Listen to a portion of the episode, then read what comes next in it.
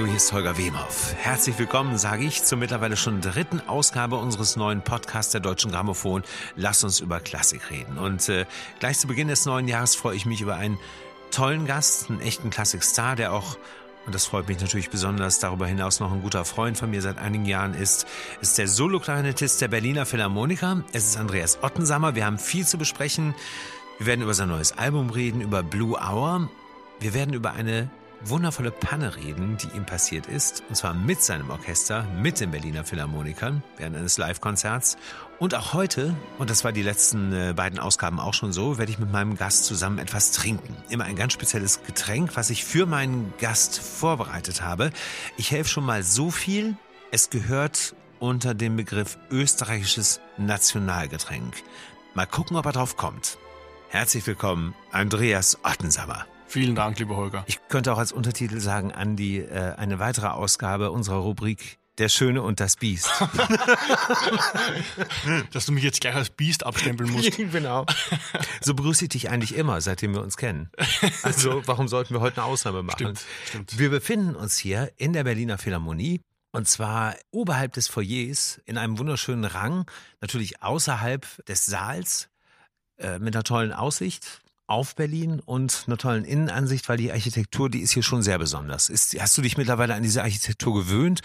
Weil ich ja schon gerade sagte, zweites Wohnzimmer oder ist das auch immer noch für dich so ein Wow-Effekt? Naja, also wir sehen ja diese, diesen Bereich der Philharmonie nicht so häufig eigentlich, weil wir ja meistens im Saal zu tun haben oder an der Bar stehen Mhm. in der Kantine. An der Bar.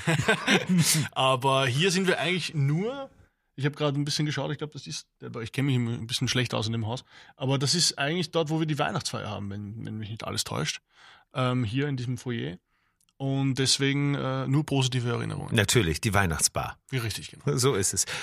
Bevor wir einen äh, kleinen Akzent, bevor wir gleich ein äh, kleines Beispiel aus deinem neuen Album hören, das ja erst äh, Anfang März erscheint, frage ich dich, wollen wir, bevor wir Musik von dir hören, anstoßen? Gib gerne. Du, Ja. du, you lead the way. Genau, also pass auf, ich habe ja schon Becher hingestellt, wie Ja. du siehst. Und du siehst ja auch diese rote Kanne. Ja. Oh je. Man öffnet sie und dann schenkt man ein. Es ist eine Thermoskanne natürlich. Man ahnt, dass es was Heißes ist. Ich schenke mal ein. Schaut nach grünem Tee aus oder so. Sieht harmlos aus, ne? genau, finde Ist ich es aber nicht. Oh, doch, natürlich, selbstverständlich. Darf ich schon mal riechen? Und das ist selbstverständlich. Und das ist das Ah, oh. erste Mal, dass mir ein Gast bitte sagt, was er gleich probiert. Na, Punsch, ne? Oder? Also wir stoßen an. Cheers. Punsch ist es schon mal nicht, mein Lieber. Nein? Nee. Die Thermoskanne ist komplett überflüssig. Das ist ja brennheiß. Ja, Wahnsinn. Also bist du doch gewohnt. Ja, wie soll ich denn das jetzt kosten? Ja, das, das geht schon. Ein bisschen so nippen, kennst du das nicht? Man zieht ein bisschen durch die Lippen und dadurch wird es ein bisschen kühler. Ja, ich brauche meine Lippen noch zum Spielen. Pass auf, dann machen wir das so. Wir hören erst die Musik Ja? Und dann pustest du in den äh, drei Minuten Ja, sehr gut. Machen wir so. und dann können wir noch mal beide probieren. Ich habe schon, also ich kann auch noch ein zweites Mal. Und das ist dein neues Album, was äh, im März erscheint. Das heißt Blue Hour. Das ist dein erstes Album mit deinem Orchester, mit den Berliner Philharmonikern. Da spielst du Webers Klarinettenkonzert, aber du spielst eben auch mit einer langjährigen Partnerin, die dich am Klavier begleitet, Yuja Wang. Jetzt hat er gerade schon gekostet. Wir werden das gleich noch verifizieren, was da drin ist. Entschuldigung, was hast du gesagt gerade? Genau. Ich würde sagen, wir hören Musik. Okay, Aus deinem neuen Album Blue Hour hören wir das venezianische Gondellied. schön. Andreas Ottensammer und Yuja Wang.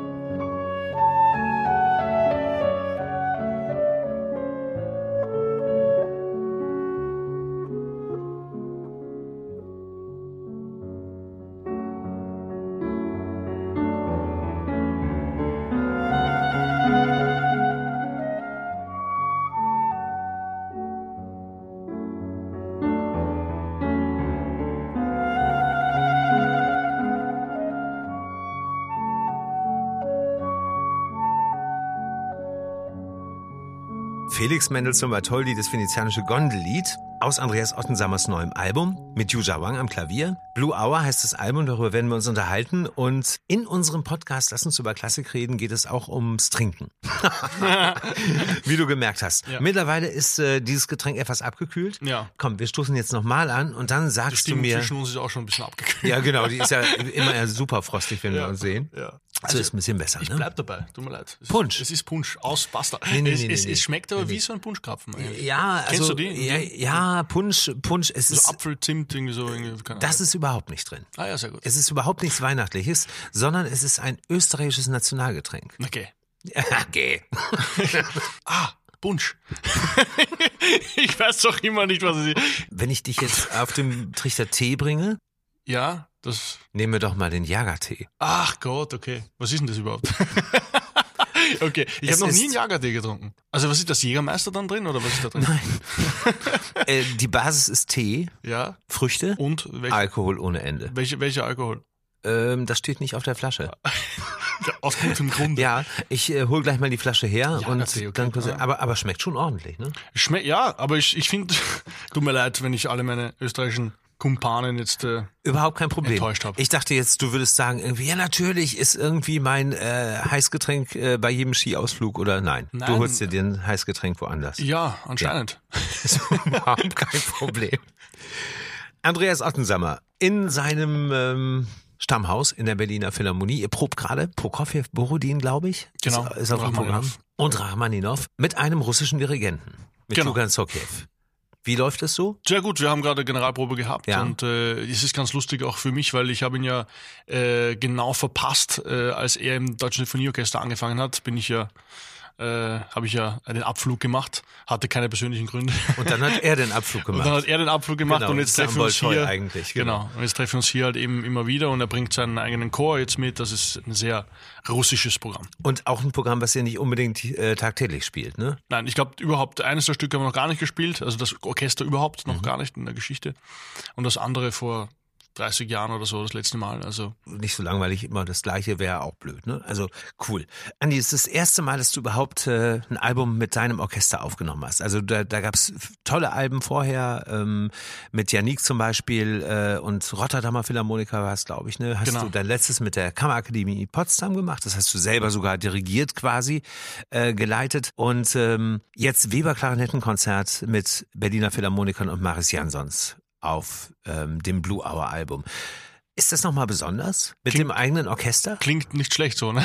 Nee, es Also, klingt überhaupt nicht schlecht. Ähm, das ganz Besondere dran ist, natürlich, die Konstellation ist, ist ähm, ähm, speziell und, und sehr wichtig. Ich, ich habe das Gefühl, ähm, warum, also ist, man stellt sich immer die Frage, warum nimmt man jetzt wieder ein, so ein Repertoirestück auf? Ja? Und es, es macht auch irgendwie keinen Sinn, dann die zehnte, zwanzigste, hundertste Aufnahme äh, f- in die Welt zu setzen. Es muss irgendwie ein, ein spezieller Faktor dahinter sein und das ist eben hier absolut gegeben. Es ist nicht so, dass man sich äh, im Studio trifft mit, mit Partnern, die man dort gerade erst getroffen hat, sondern es ist, wie du sagst, eben mein, mein Orchester äh, und auch mit, mit Maris habe ich eine äh, sehr enge Verbindung auch über die Familie und, und ähm, das schon mal diese Motivation war unglaublich hoch, dann äh, daraus eben ein Album zu machen. Und was das Ganze noch intensiver macht, ist, dass es eben ein Live-Mitschnitt ist. Das heißt, es ist wirklich, es, es fängt einen Moment ein, der für mich äh, so einer der wichtigsten Momente meiner, meiner Laufbahn war in, zu, bis zu diesem Zeitpunkt. Und das ist äh, für mich natürlich sehr schön, das, das zu haben und, und auch das teilen zu können mit Leuten, die dann nicht äh, in ein ähm, Projekt eintauchen, was über viele Versuche dann zusammengebastelt wurde, wie es oft normalerweise ist, das ist äh, also sondern wirklich der Moment, die sind einfach, als wären sie dabei und, Ja. und das, äh, ja, man bildet sich dann immer ein, dass da so ein bisschen diese Emo- Emotionalität auch mitschwingt Mhm. in so einer Aufnahme. Wir reden ja immer in unserem Podcast nicht nur äh, über Musik, wir reden auch etwas später über klassische Pannen. Klassisch daneben heißt diese Rubrik. Wir reden auch im Speziellen in unserem äh, Klassik-ABC nachher nochmal über deine Klarinette. Die hast du natürlich mitgebracht und wirst auch versuchen, hier mal gleich live. Versuchen. genau, man weiß ja nie, ich weiß nicht, wie das mit der Akustik hier ist. Äh, ob man da bestimmte Sachen beachten muss, irgendwie, äh, keine Ahnung, oder wie sie eingeblasen ist. Ja, ob das Mundstück, und dann ja, kommt's raus. Ja, das stimmt. Außer, du kommst ja auch gerade von der Probe. Ja. genau, fragt der Dummi. Sorry. Aber bevor wir darüber reden, Blue Hour ist ja. äh, der Titel deiner CD. Also ich habe, äh, ich gebe es zu, vergeblich versucht, Anhaltspunkte ähm, aus, aus dem Repertoire äh, für, äh, für den Titel dieser CD zu finden. Ich äh, fand den Anhaltspunkt eigentlich nur auf dem Cover der CD, wo du zu sehen bist, in einer Blue Hour Stimmung. Also so diese typische äh, blaue Stunde ist ja eine wunderschöne Stunde am Tag, vor allem im Sommer eigentlich. Genau.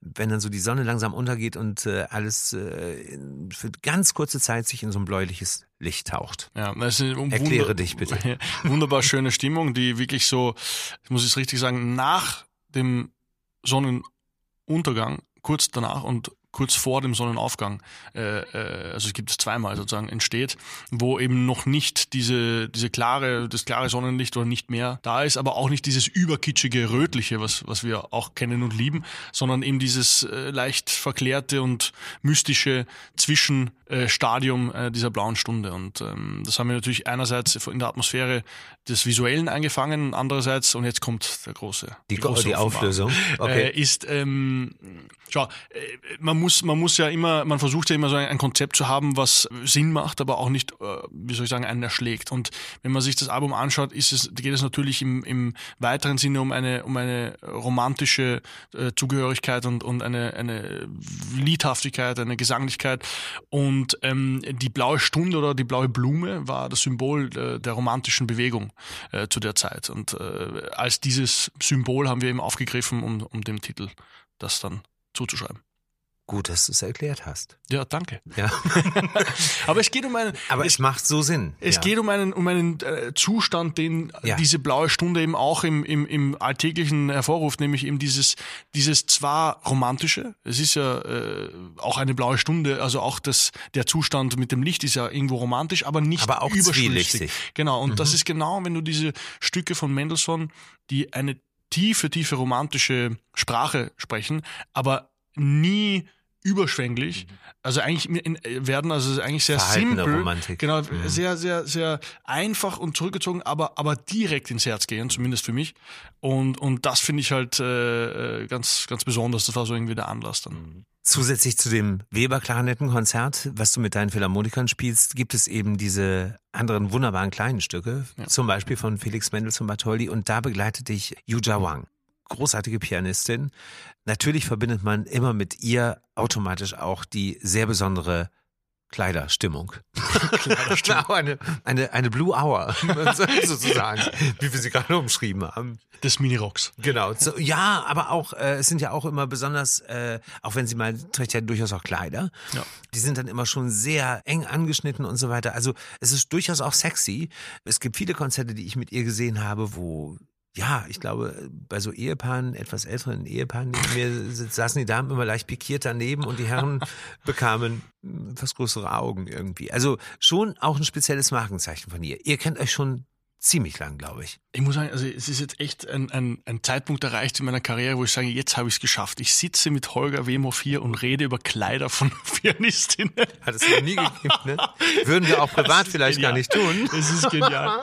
ja. Aber du hast natürlich recht. Aber das ist alles natürlich ein, ein Puzzle irgendwie, ne, das mhm. zusammenkommt und, und sie ist einfach auch so flippig. Das ist ja, sie, sie, ja, darum, darum geht's absolut. halt einfach. Ne? Genau. Ne? Da, darum geht es bei ihr, weil sie, weil sie es nicht äh, aufgesetzt macht, sondern äh, sie sich wirklich denkt, sie hat jetzt Bock drauf und dann macht sie das halt und soll sie halt machen. Für viele ist es ja immer noch so, Andi, dass es die zwei großen Orchester gibt. Die Berliner Philharmoniker und die Wiener Philharmoniker. Jetzt ist es so, dass du auch familiär als Berliner Philharmoniker ohne einen Wiener Philharmoniker gar nicht auskommen kannst, das ist dein Bruder. Das ist Daniel Ottensammer, der spielt Solo bei den Wiener Philharmonikern. Es hat zumindest, wenn ich mich richtig erinnere, das hast du mir mal erzählt, in Jugendtagen, in Kindertagen eine gesunde Konkurrenz gegeben zwischen euch beiden. Klar, natürlich. Also äh, Konkurrenz belebt das Geschäft, wie man so schön sagt.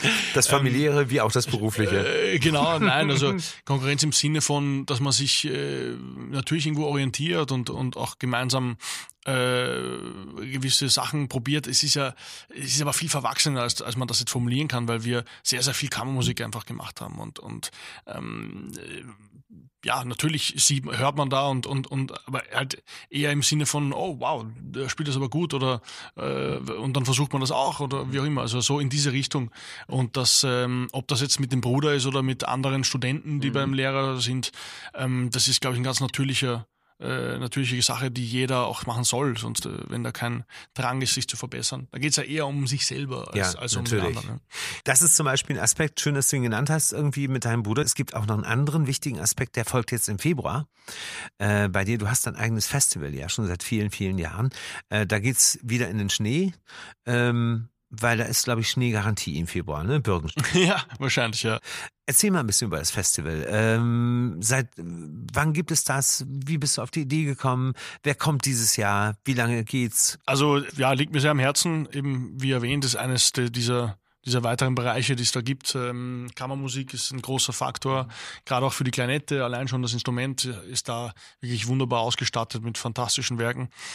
Und es ist irgendwie so die, die intensivste Form des Musizierens, finde ich. Ja? Also so das, das Beste von beiden Welten, vom solistischen und vom Orchester.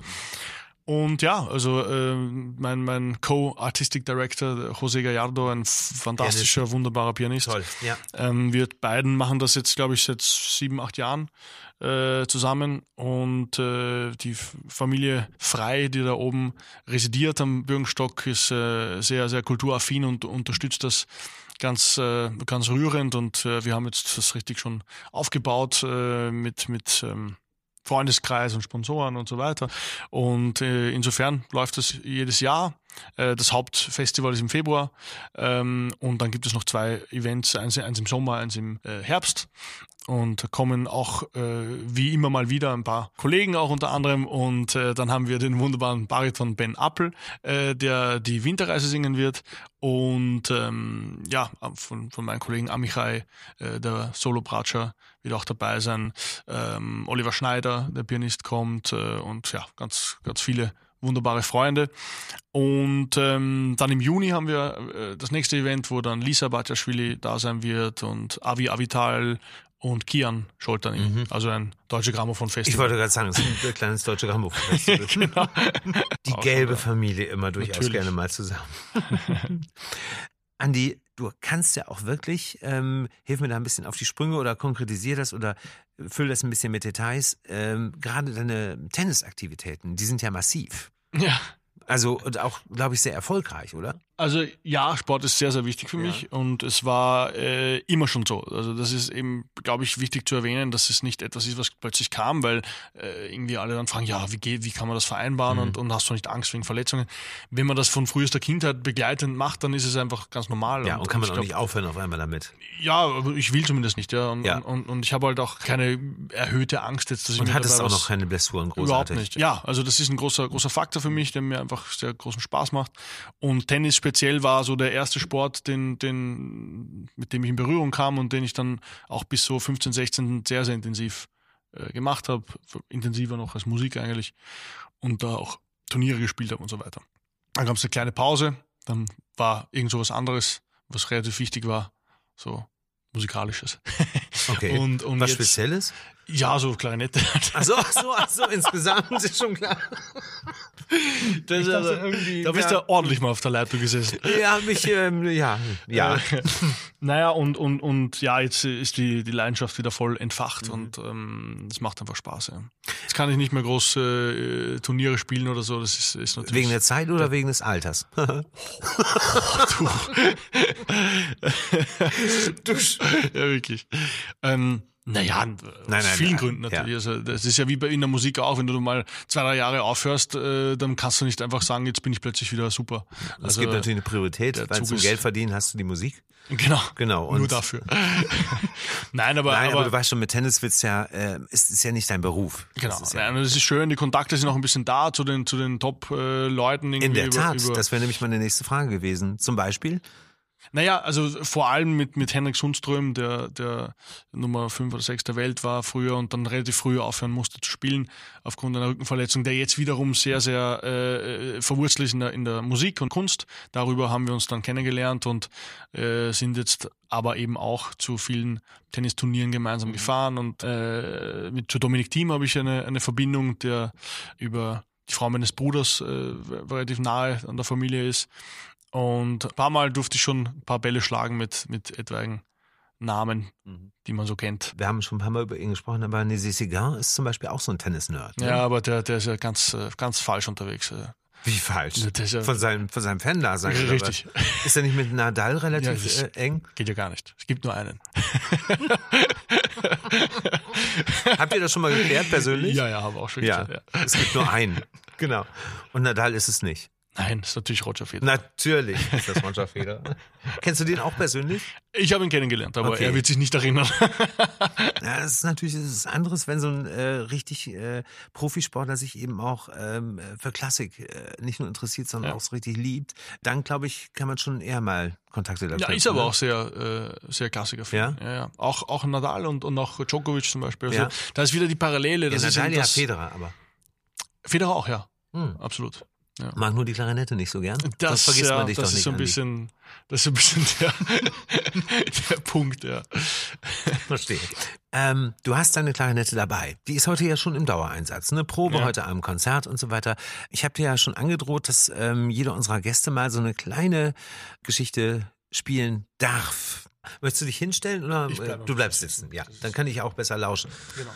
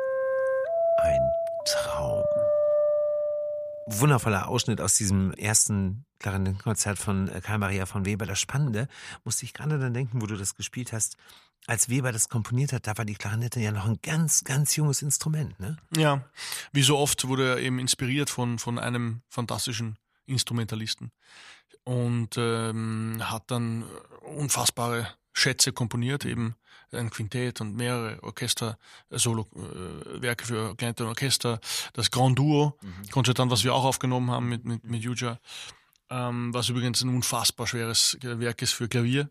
Und es hat sich natürlich mit einer Leichtigkeit dahin getrillert und trällert. Ja, und ist so wirklich zu einem der großen Persönlichkeiten äh, für, für uns auf dem Instrument geworden. Und ähm, gerade dieser zweite Satz äh, versprüht halt diese, diese Gesanglichkeit. Äh, das ist immer so ein bisschen äh, wichtig für mich eben bei diesen ganzen Konzeptalben, ja, wo man dann versucht, irgendwie bei den Haaren herbeizuziehen, warum mache ich jetzt das mit dem. Äh, mir ist dann wichtig, ich würde gerne eine Sichtweise oder eine Hörweise präsentieren, die durch den Mix der Stücke entsteht, mhm. in der ich zum Beispiel dieses Konzert, das Hauptwerk, sehe. Ja. Und ich sehe es eben nicht nur als, als irgendwie Showcase für die Klarinette und als super brillantes äh, Werk, sondern vor allem eben auch die, dieses lyrische, die Gesanglichkeit, dieses ähm, fast elegische Zusammenspiel mit dem Orchester, sehr opernhaft.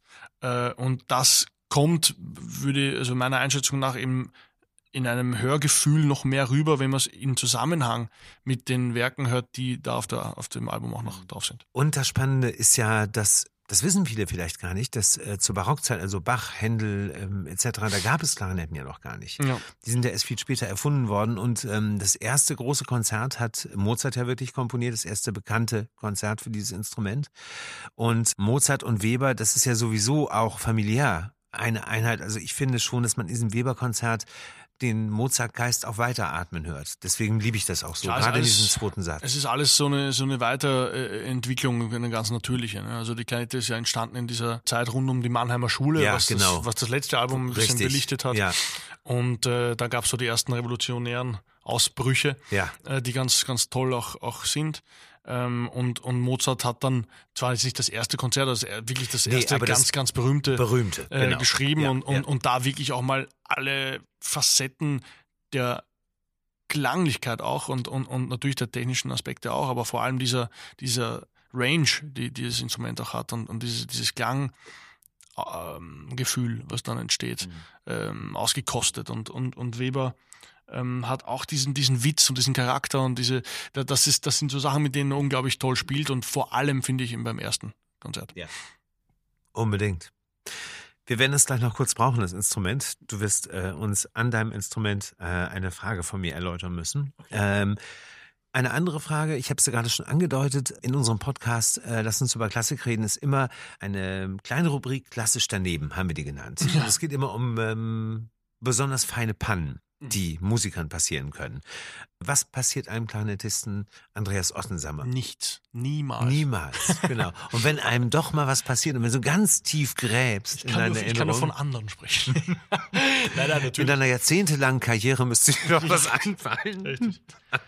Nee, also es ist schon einiges. Äh, natürlich immer mal so vom, vom Hosentürl offen gelassen bis. Hast du äh, nicht gemacht, ne? Der Klassiker. ich habe es zum Glück im letzten Moment noch gemerkt. Schade, die Frauen wären umgefallen vor Äh, Ich Freude. weiß nicht, ob das so, so sexy ist, wenn man das Hosentürl Aber aufhat. natürlich, du weißt doch selber, dass sie von dir alles kaufen würden. ähm, nein, aber, aber eine, eine richtig schöne Panne war jetzt, eh, wann war denn das? Ich weiß nicht mehr, egal. Es war auf jeden Fall, was mir da passiert ist, sehr schön.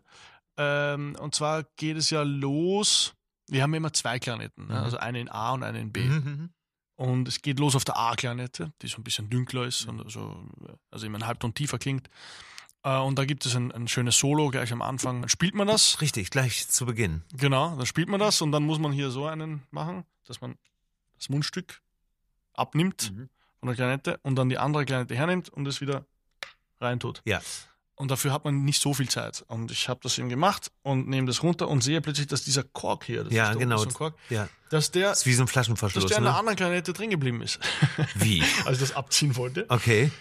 So, ja. Ach so, also mit anderen Worten, äh, ist auseinandergegangen, dieses, Ja, dieses. unten war es einfach dünner plötzlich. Ne? So, ja, gut, schön. Was mache ich jetzt? Ja, eben. Und dann waren es auch noch drei Takte. Hm, versuche ich das mal so reinzutun. Noch zwei Takte. Dann hat es ungefähr so, so, duck, duck, duck, so gewackelt drin, weil es natürlich viel zu klein war. Versuche ich so irgendwie, pff, kommt genau gar nichts raus. Und ich nur so zum zweiten Kleinetisten, äh, wie wär's? Spiel mal kurz. Der hat einen leichten Herzinfarkt bekommen und äh, musste dann das übernehmen, also den, den Part, weil das auch gleich ein, ein Solo auf der anderen Klarinette dann ist. Wieder im, im Zusammenspiel mit dem Klavier. Äh, als ich dann sicher war, dass der gut reingefunden hat und das jetzt machen werden können wird, bin ich halt einfach aufgestanden. Bist in die. Reparatur gegangen. Bin einfach rausgegangen. Wunderschön noch zu dem im schön langsamen, lyrischen, leisen Teil. Und mal rausmarschiert. Dann hatte ich hinten so ein, so ein, so ein Teflonband, heißt das, also so rumgewickelt, um das wieder zu stabilisieren, um die Dicke wieder zu haben. Tür wieder auf, wieder reinmarschiert.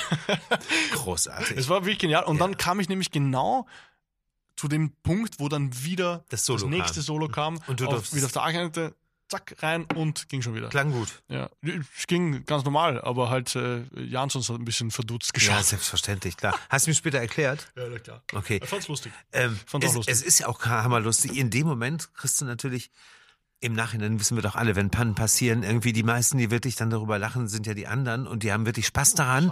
Es war natürlich, das Blöde war, es war der Abend, wo es auch in der Digital Concert Hall live war. Äh, also da hatten einige mehr dann zu lachen, haben ein paar schöne Kommentare auch bekommen dann auf den etwaigen Medien. Die aber wussten zumindest irgendwie, was nein, nein, die passiert gefragt haben, was war denn los und, war. und Ja, so. irgendwie. musste er mal. Ja, irgendwie so in dieser Richtung. Ja. Hat eine Ja, gut. SMS bekommen. Würde sich. Ein Tinder-Match. Großartig. Und das andere, der andere Panne, die ist auch ganz lustig, schnell erzählt, äh, einfach, äh, das passiert halt öfters, wenn ich mit meinem Bruder auf der Bühne bin, haben wir versucht, eine Zugabe zu spielen und es einfach nicht geschafft, weil wir die ganze Zeit Lachkrämpfe bekommen haben. Das ist doch für das Wir Publikum mussten, der Hammer. wir mussten sowas. fünf, sechs Mal aufhören. Das Blöde war nur, es war ein, ein Inside-Joke. Das heißt, die Leute hatten keine Ahnung, worüber wir lachen. Das Publikum findet sowas gut. Ja, klar. Eine Frage habe ich noch an dich, mein Lieber. Und zwar haben wir ein klassisches ABC eingerichtet. Immer am Gast oder am Instrument des Gastes ausgerichtet. Erkläre uns bitte an deiner Klarinette den Buchstaben B wie Birne. Okay, sehr gut. Birne, Klarinette, würden viele jetzt nicht unbedingt in Verbindung bringen. Stimmt. Weißt du denn, was es ist? Nee. Ne, wirklich? Nee. Sag mal, wie bereitest du dich auf die Sendung vor? Ja, so, dass ich meinen Gast frage, was, was, was ich wissen will. Dafür habe ich meinen Gast. Also wirklich. Also, du, meinst, du, meinst, das, damit du deine Überraschung dann nicht spielen musst. Ich weiß es wirklich nicht, Andi. Okay. Ja, guck mich an. Ja, ich überlege doch gerade, ob ich dir jetzt einen Blödsinn erzählen kann. Könntest du. Ohne Witz. So die Birne, ne? Ja, okay. die Birne ist das Stück, das, wo ich mein Mundstück damals rausgezogen habe, nämlich dieses Teil hier oben. Ah, Und okay. das ist wirklich ganz einfach darum, weil es hat so eine leichte Form von einer So eine leichte Birnenform Birne. hat. Man nennt es auch Fass. Ähm, ja, und hier siehst du, Ach, das, was Ne? du jetzt abgezogen hast hier, das ist das, genau, was, also, ja, hat eine Birnenform und könnte man auch als Fass durchgehen lassen. ja, genau. stimmt. Ja. Ganz einfach erklärt. Ganz einfach erklärt. Und ich wusste es wirklich nicht. na bitte, jetzt Ja. weißt du mehr. Weißt du, ich beschäftige mich ja nicht tagtäglich mit solchen Ich Instrumenten. frag dich dann ab das nächste Mal. Ich glaube, das kriege ich sogar hin, weil es gibt ja bestimmte Sachen, trotz Tee, den man nebenbei trinkt, die man nie vergisst. Andi Ottensammer, Solo-Klarinette der Berliner Philharmoniker. Tolles neues Album, Blue Hour, mit Yuja Wang und seinem Orchester zusammen und Maris Jansons. Und hier in der Berliner Philharmonie aufgenommen. Klingt übrigens gut hier drin, ne? Also meinst du im Saal oder? Nee, nee, nee, ich meine jetzt hier, Ja. wir sind ja in diesem ganzen offenen Ja. Publikumsbereich ja auch, also Foyerbereich in den Rängen des Foyers und so weiter und äh, wo man denken würde, äh, der Halt ist so riesig und so, aber es ist schöne Atmosphäre. Absolut. Ja, Ja. ja, ich meine, in so einer, in so einer Begleitung. Dankeschön, gleichfalls. Da kommt wieder dieser Österreicher durch und dann überlege ich immer, ob ich das mag oder nicht. Ich versuche es. Andi Ottensammer, vielen Dank, mein Lieber. Ich danke Hat großen dir. Spaß gemacht. Immer wieder. Und das war unsere dritte Podcast-Ausgabe der Deutschen Grammophon. Lass uns über Klassik reden. Mit meinem Gast, mit meinem wunderbaren Gast Andreas Ottensammer. Natürlich können Sie unseren Podcast abonnieren. Kostenfrei, selbstverständlich auf allen gängigen Podcast-Portalen. Natürlich freuen wir uns auch über eine hoffentlich positive Bewertung dort. Und natürlich freue ich mich jetzt schon wieder auf die nächste Ausgabe im Februar. Und auf meinen Gast, den Pianisten Vikingur Olafsson. Bis dahin machen Sie es gut. Ihr Holger Wemhoff.